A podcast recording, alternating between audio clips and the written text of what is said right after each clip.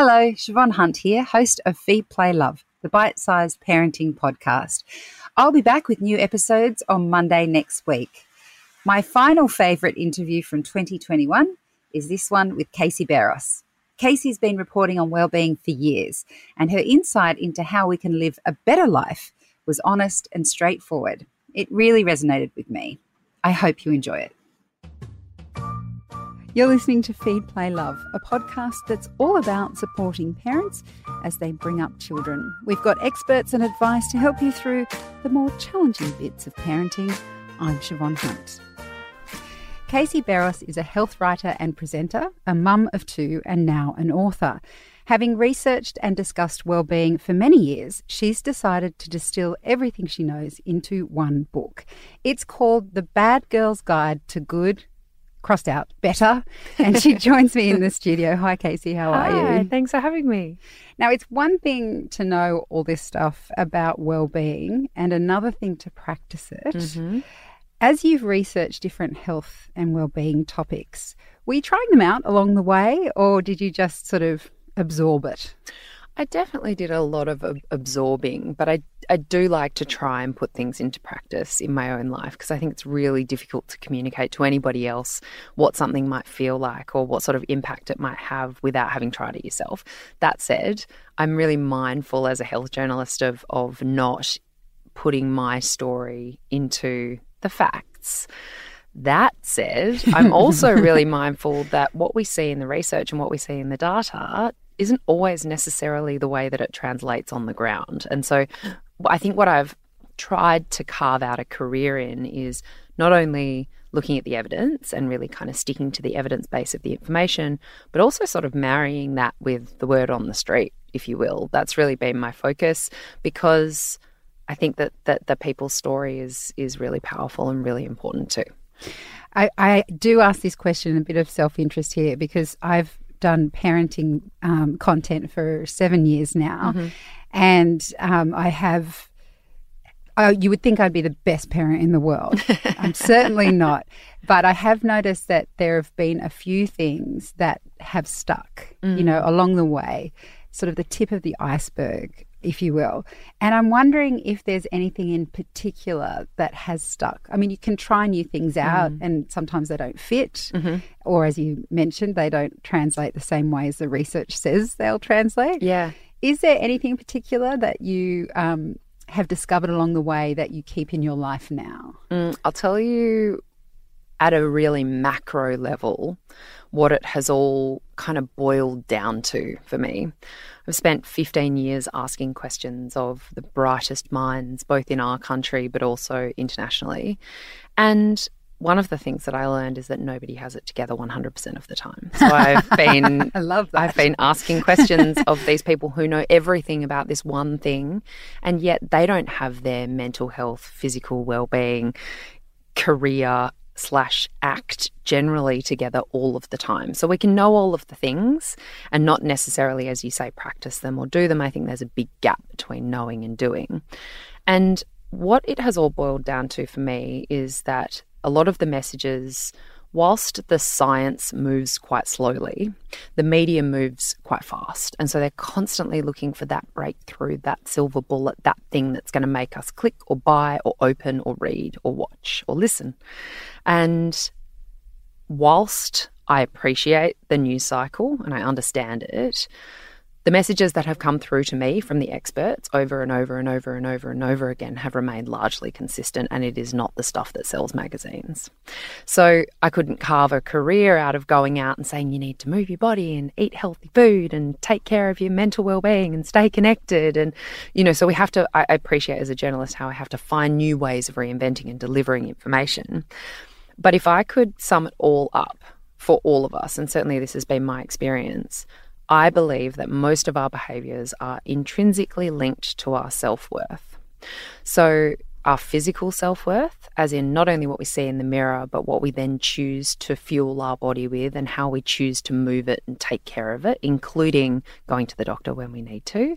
Then our emotional self worth, so how we respect and appreciate all of the emotions that live and coexist within us and how we're able to use them in our life and being kind of respectful of the fact that, you know, emotions are like a DJ. It can't be all bangers. It has to be like a mix of some slow jams, some bangers. Like you have to go on a bit of a journey and being able to appreciate that and and value yourself enough to use the tools available to you to kind of I guess be a bit of an emotional GPS if you will I think that that's really powerful and then spiritual self-worth and by that I mean your connection to your community, your connection to your sexuality, your connection to the environment, and lastly, your financial self worth. So, not how you spend your money, but how you save it and how much you demand for what you're worth.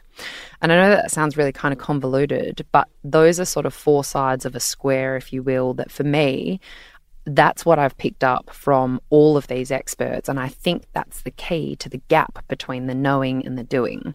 Because you know yourself that when you you don't pull on your sneakers and go for a walk, not because you don't know that you should, but because there's something else there at play. And I think that when you value yourself enough to eat good food most of the time, move your body most of the time, save your money so you can live in a great home that makes you feel safe and warm and loved and choose great relationships and all of those things, I think that you're in a really good place, but I think for most of us, there's something lacking there. So the self worth piece would be like the headline, the takeaway. What I've pulled together from what all of those experts have said is the reason that we don't do the things that we're supposed to do when it comes to living well is because we don't value ourselves enough to do so. Wow, I could just stop the interview there. I'm sorry, I feel like I talk for too long. No, not at all. That's just like it in a nutshell. I could just take that away. But um, let's drill down into um, some of what you've just said there because that self worth thing is really interesting, I think, particularly for mothers. Mm-hmm. Um, I feel like once we have our children, we invest our self worth in them, as mm-hmm. in how well are our children is a reflection on how well we are. Yes. And maybe that's part of the reason why we can't put ourselves first more. Mm-hmm. But um, you have two small children. I do. Did you find that sense of self worth shift for you when you had your kids? Yes, for better and for worse. All of a sudden, my life made sense in a way that it perhaps didn't before. And I you know, it kind of nothing galvanizes the troops like having somebody else to take care of. And I've often said about my girls, I love them more than I could ever possibly love myself. I mean, anybody listening to this who has kids knows and understands that it's a love that you could never have possibly imagined. And so so for better from that sense like it, it really kind of helped me rally and made sense of what i was here to do and that's part of what the book writing the book was all about it's like at the end of the day, I've put into so- something tangible. This is everything I think and feel, and heaven forbid, should something happen to me, they've got me in a book. Here is what I thought and felt, and here are some of the things that I struggled with when I was growing up and still struggle with at 37. And I'm sure I will struggle with for many years to come because that's just part of the human existence. And so, but I suppose to answer your question to the worst part, um, I, I, do think that you lose a, a, part of yourself or, or a sense of yourself when you become a mother. And so much is stripped away in terms of who you used to be. And you are forever changed from that moment for some people, I think it's that moment that they find out that they're pregnant. For other people, I think it's in the delivery room. And for other people, I think it comes, it kind of grows as a slow burn over time. And then it clicks one day and they're like, holy crap, I know what I'm here. I, I get it now. Like, I know what I'm here to do. And so, but I think for me, a huge part of my identity has been work and how hard I have always worked.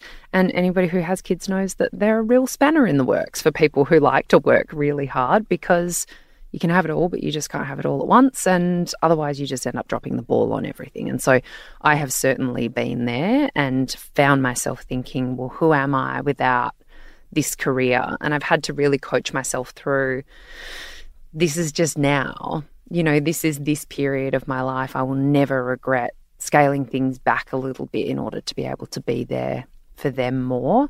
And I don't know, parenting terrifies me. I love them so much that it scares me. Of course. And, you know, one of the things that I write in their little um, in their little acknowledgement in the back of the book is, and P.S. Everything in this book is a lie, because there's part of me that that I know that this is the most important book that they will ever read. I think it's the most important book that most most women will ever read because it calls BS on us pretending that we are shiny and perfect and have never made any mistakes because I have made them by the truckload. Some I made a few times just to make sure I'd really, really learned them. Um, and finally, at this point in my life, I recognize that I can coexist with all of that. Whereas I used to think, no, I need to be this like serious health journalist by day, but then I would go out and party on the weekends, and I couldn't for the life of me see how those two things could coexist. But now, probably as a result of writing the book, I've been able to really marry those two things. And that's a lovely place to land is that I can have been this party girl but I've also had an incredible career and I can be an incredible mum. And I might still do the worm and drink shots one day. I might. you like, will. I, I, wouldn't roll, rule it out. Anyone who's friends uh, with Casey and are planning on getting married, I'm just saying, be aware. She said shots that, and the worm is on the horizon. They know. um, well, going back to what you mentioned there about um, when you have children, it's it's quite terrifying because you love them so much.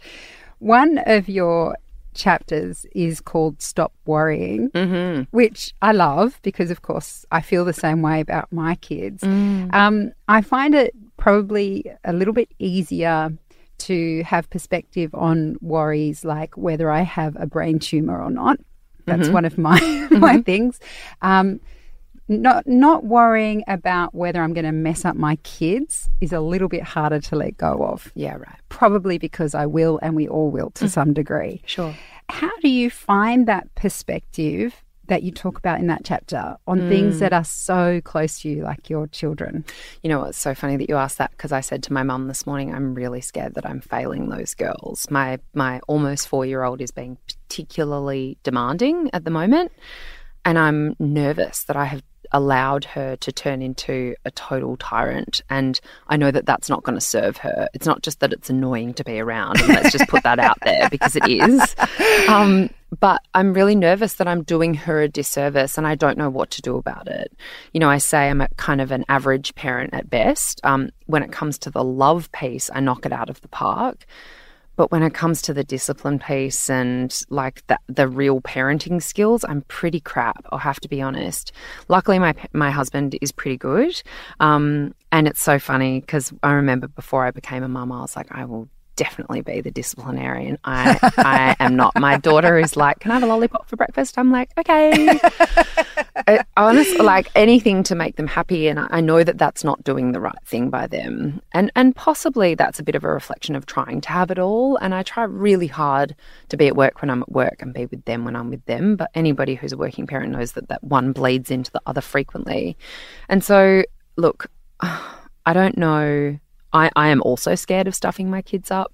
But somebody said to me, it wasn't mum this morning. She wasn't full of this wisdom, but somebody said to me previously, look, the fact that you're even asking that question or saying that thing means that you're already t- three steps ahead of where plenty of kids are on the planet.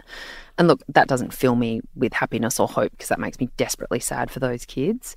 But what I do know is that I couldn't try harder and they know that I love them endlessly. And you know what I did that was really smart was I picked an amazing, amazing father for them. And I fully appreciate that everybody listening to this may not be lucky enough to say that they're in the same position, but I think that you get to choose who their family gets to be. So maybe it's picking incredible godparents or making sure that you make best friends with some of the people in your mother's group so that they have that almost cousin like connection around them. And you know what? Like, if they're sing, I think single mums and single dads are like the heroes of our country. Like, we should give them all the Order of Australia medal and like clap them in a parade down the street. because my husband goes away for three days and I completely fall apart at the seams. So I am under no illusions that I am a great parent. I'm I'm not. Um, but what I do know is that I really give a damn about them, and I also know that I can give them everything that I have got and do, try and do everything right, and they could still turn out to be complete mess messes of humans. And I could also do everything wrong, and they could turn out to be like Amazing. absolute legends. And so I can only do my I can only do my best and like pull in some support if and when if and when I need it. Mm. You've got a chapter after Stop Worrying called Get a Grip on Your Emotional Intelligence. Mm. And the reason I love this so much is that when we talk about parenting, we talk about teaching our kids emotional intelligence and how important that is. Yeah. But so few adults have emotional intelligence and nobody seems to acknowledge that. So I love that you have that in your book. Yeah, I agree. I agree with that. If anybody has not seen the kids movie Inside Out, you should as soon as you finish listening to this, just stop whatever you are doing and get that movie and watch it because it is such a wonderful it's such a wonderful eh, but entertaining lesson in in what I was talking about earlier, which is that this kind of emotional mix of of essentially energy and emotions and chemicals that kind of lives within us that we can use to our advantage but can also kind of hold us hostage from living the life that we want. And so, you know, what they call emotional granularity is that sort of expanding of that emotional vocabulary. And so I don't know if anybody listening to this can can relate to this, but I'll often find myself, you know, at home cracking a bottle of wine, ranting on the phone to a friend, or tucking into a, a tub of ice cream. And if I actually stopped for a second and sat back and thought, what's going on here? Why? I, all I feel is crap. And if I actually stopped for a second and sat back and really thought about it and named it, okay, so I'm feeling crap, but am I feeling vulnerable? Am I feeling anxious? Am I stressed? Am I tired? Am I angry? Am I hurt? Have I been let down? Am I under pressure with a looming deadline? What actually, what is it that I'm feeling? Because I think once you can name it, then you kind of know what to do with it. And to use a parenting analogy, it's kind of like if your kid has a rash, you're not going to take it to the doctor and them say, well, they've got a rash they're going to say they've got a rash, it's blanching or it's not blanching and it looks like measles or it looks like a reaction or it looks like like we we need to diagnose our feelings in the same way that you would expect of a doctor treating your ill child. Otherwise, how are we to know what to do with it? And so, you know, it's an age old trick that psychologists will talk about, but being able to stop for a second, we kind of forget that we are entitled to just take a minute and breathe and kind of get those feelings out of your head or your heart or your gut or wherever they are and kind of put them on the table in front of you and just sit back for a sec and go like okay i'm recognizing that i'm feeling x like put your coach's cap back on and think like what's my next best move? Because i think we can really like run as fast as we can down this lane of like i don't like this feeling. I just do anything to feel better. And often that's when we snap at somebody eat the whole tub of ice cream, drink too much wine, snap at our kids, fire off the email when we probably should have just taken a moment. And so I think the better we get at recognizing that all of those emotions are designed to live within us and embrace that, I think the better off we get. Mm. We run so far in the direction, in the other direction, from what we call these negative emotions, like anger and sadness. And like, this beautiful um, psychologist that I work with a lot, uh, Dr. Tim Sharp. He's a positive psychologist. He, you might know him as Dr. Happy. He says that you know we we need to stop. That they're not negative emotions. They're all designed to to show us something or say like, hey, like red flag or white flag. You're feeling a certain way because you need to take some action or some course to remedy something in your life. So, I think we need to stop viewing them negatively and accept that it's kind of like the like colours in your kid's paint box. We need all of them, all of them, even the black ones and the mm. grey ones. Mm. The other chapter, and then I'll stop talking about the chapters and everyone can read the book, um, you have is called uh, Be Your Own BFF, Best Friend Forever, if you haven't got a child in kinder yet. um, and I think the thing I like particularly about this chapter is mm. that we are told as parents that we need to practice self compassion, that we need to put ourselves first. And apart from saying, okay, I need to book myself in for a massage or I need to make sure I go and do that yoga class or whatever it might be, um, self compassion, I feel, is a really ephemeral concept. Mm-hmm. It's very hard to understand how to practice that. Mm. But you actually have some really practical steps on how to do that mm. in this book. Mm. How did you come about kind of putting that all together? Well, I think everybody's probably heard somebody say, you know, that we speak to ourselves in ways that we would never, ever treat the people that we care about the most. And I think one of the beautiful things about becoming a parent is that all of a sudden you have these tiny versions of you, and your job is to shepherd them through the world.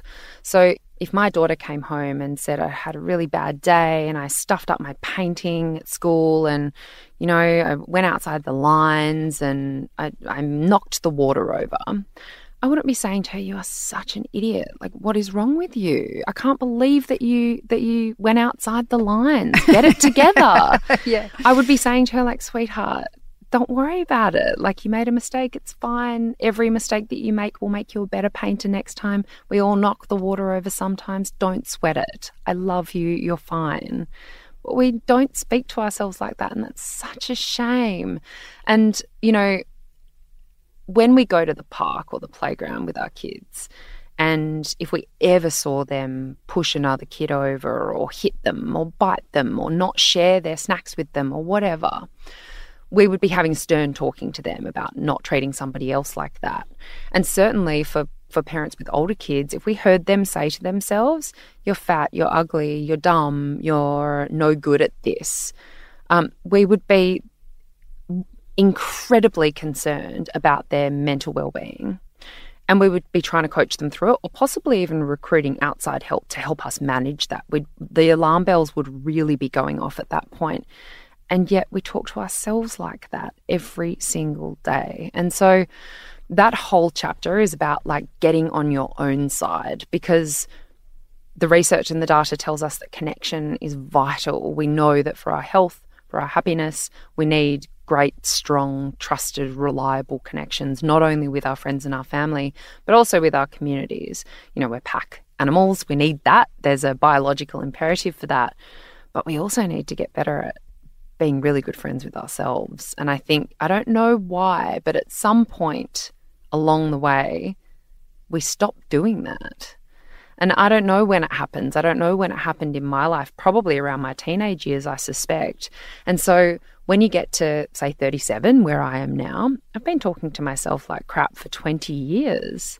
I can't click my fingers or read an inspirational Instagram quote and go like, okay, positive vibes only, everybody from here on in. That's not going to cut the mustard because I've been bullying myself, which is essentially what it is. And I interview an incredible expert called Dr. Jodie Lowinger from the Sydney Anxiety Clinic, um, who talks about wrangling your inner worry bully. And I love that. I love that term, and and that really, in essence, is what it is. And if you got hauled into your kids' uh, principal's office at school and they said, look, your kid's being a bully or your kid's being bullied, you'd be so concerned about that. And yet we do it to ourselves every day. And so it's it's kind of about breaking down why we do that and looking for ways in which to treat ourselves a little bit more kindly. I think we expect far too much of ourselves and when we stuff things up, which we do frequently and will do frequently forever, we're so tough on ourselves. And that just doesn't serve anybody. Mm. It just hmm. doesn't. And I wish if there was, if I had one wish, and this is where I'm trying to get to in my life, that I was more of the like, oh, well, get up, dust yourself off. You're fine. Love yourself anyway. But for whatever reason, I just wasn't built like that. So I'm trying to build it in myself. And I don't think it's ever too late to do that. I could talk to you all day about this book, but I will stop there and encourage everyone to go out and get it. It is available now at all good bookstores, and we'll put a link in the notes of this episode as well. Yes. Casey, thank you so much for your time. Thank you for having me. That's Casey Beros. Her book is called The Bad Girl's Guide to Good, cross it out, better. I'm Siobhan Hunt. I hope you enjoyed this episode. If you did, please rate and review us so we can reach and help even more parents. And if you have a topic you'd like me to cover, send your email to feedplaylove at theparentbrand.com.au. See you next time.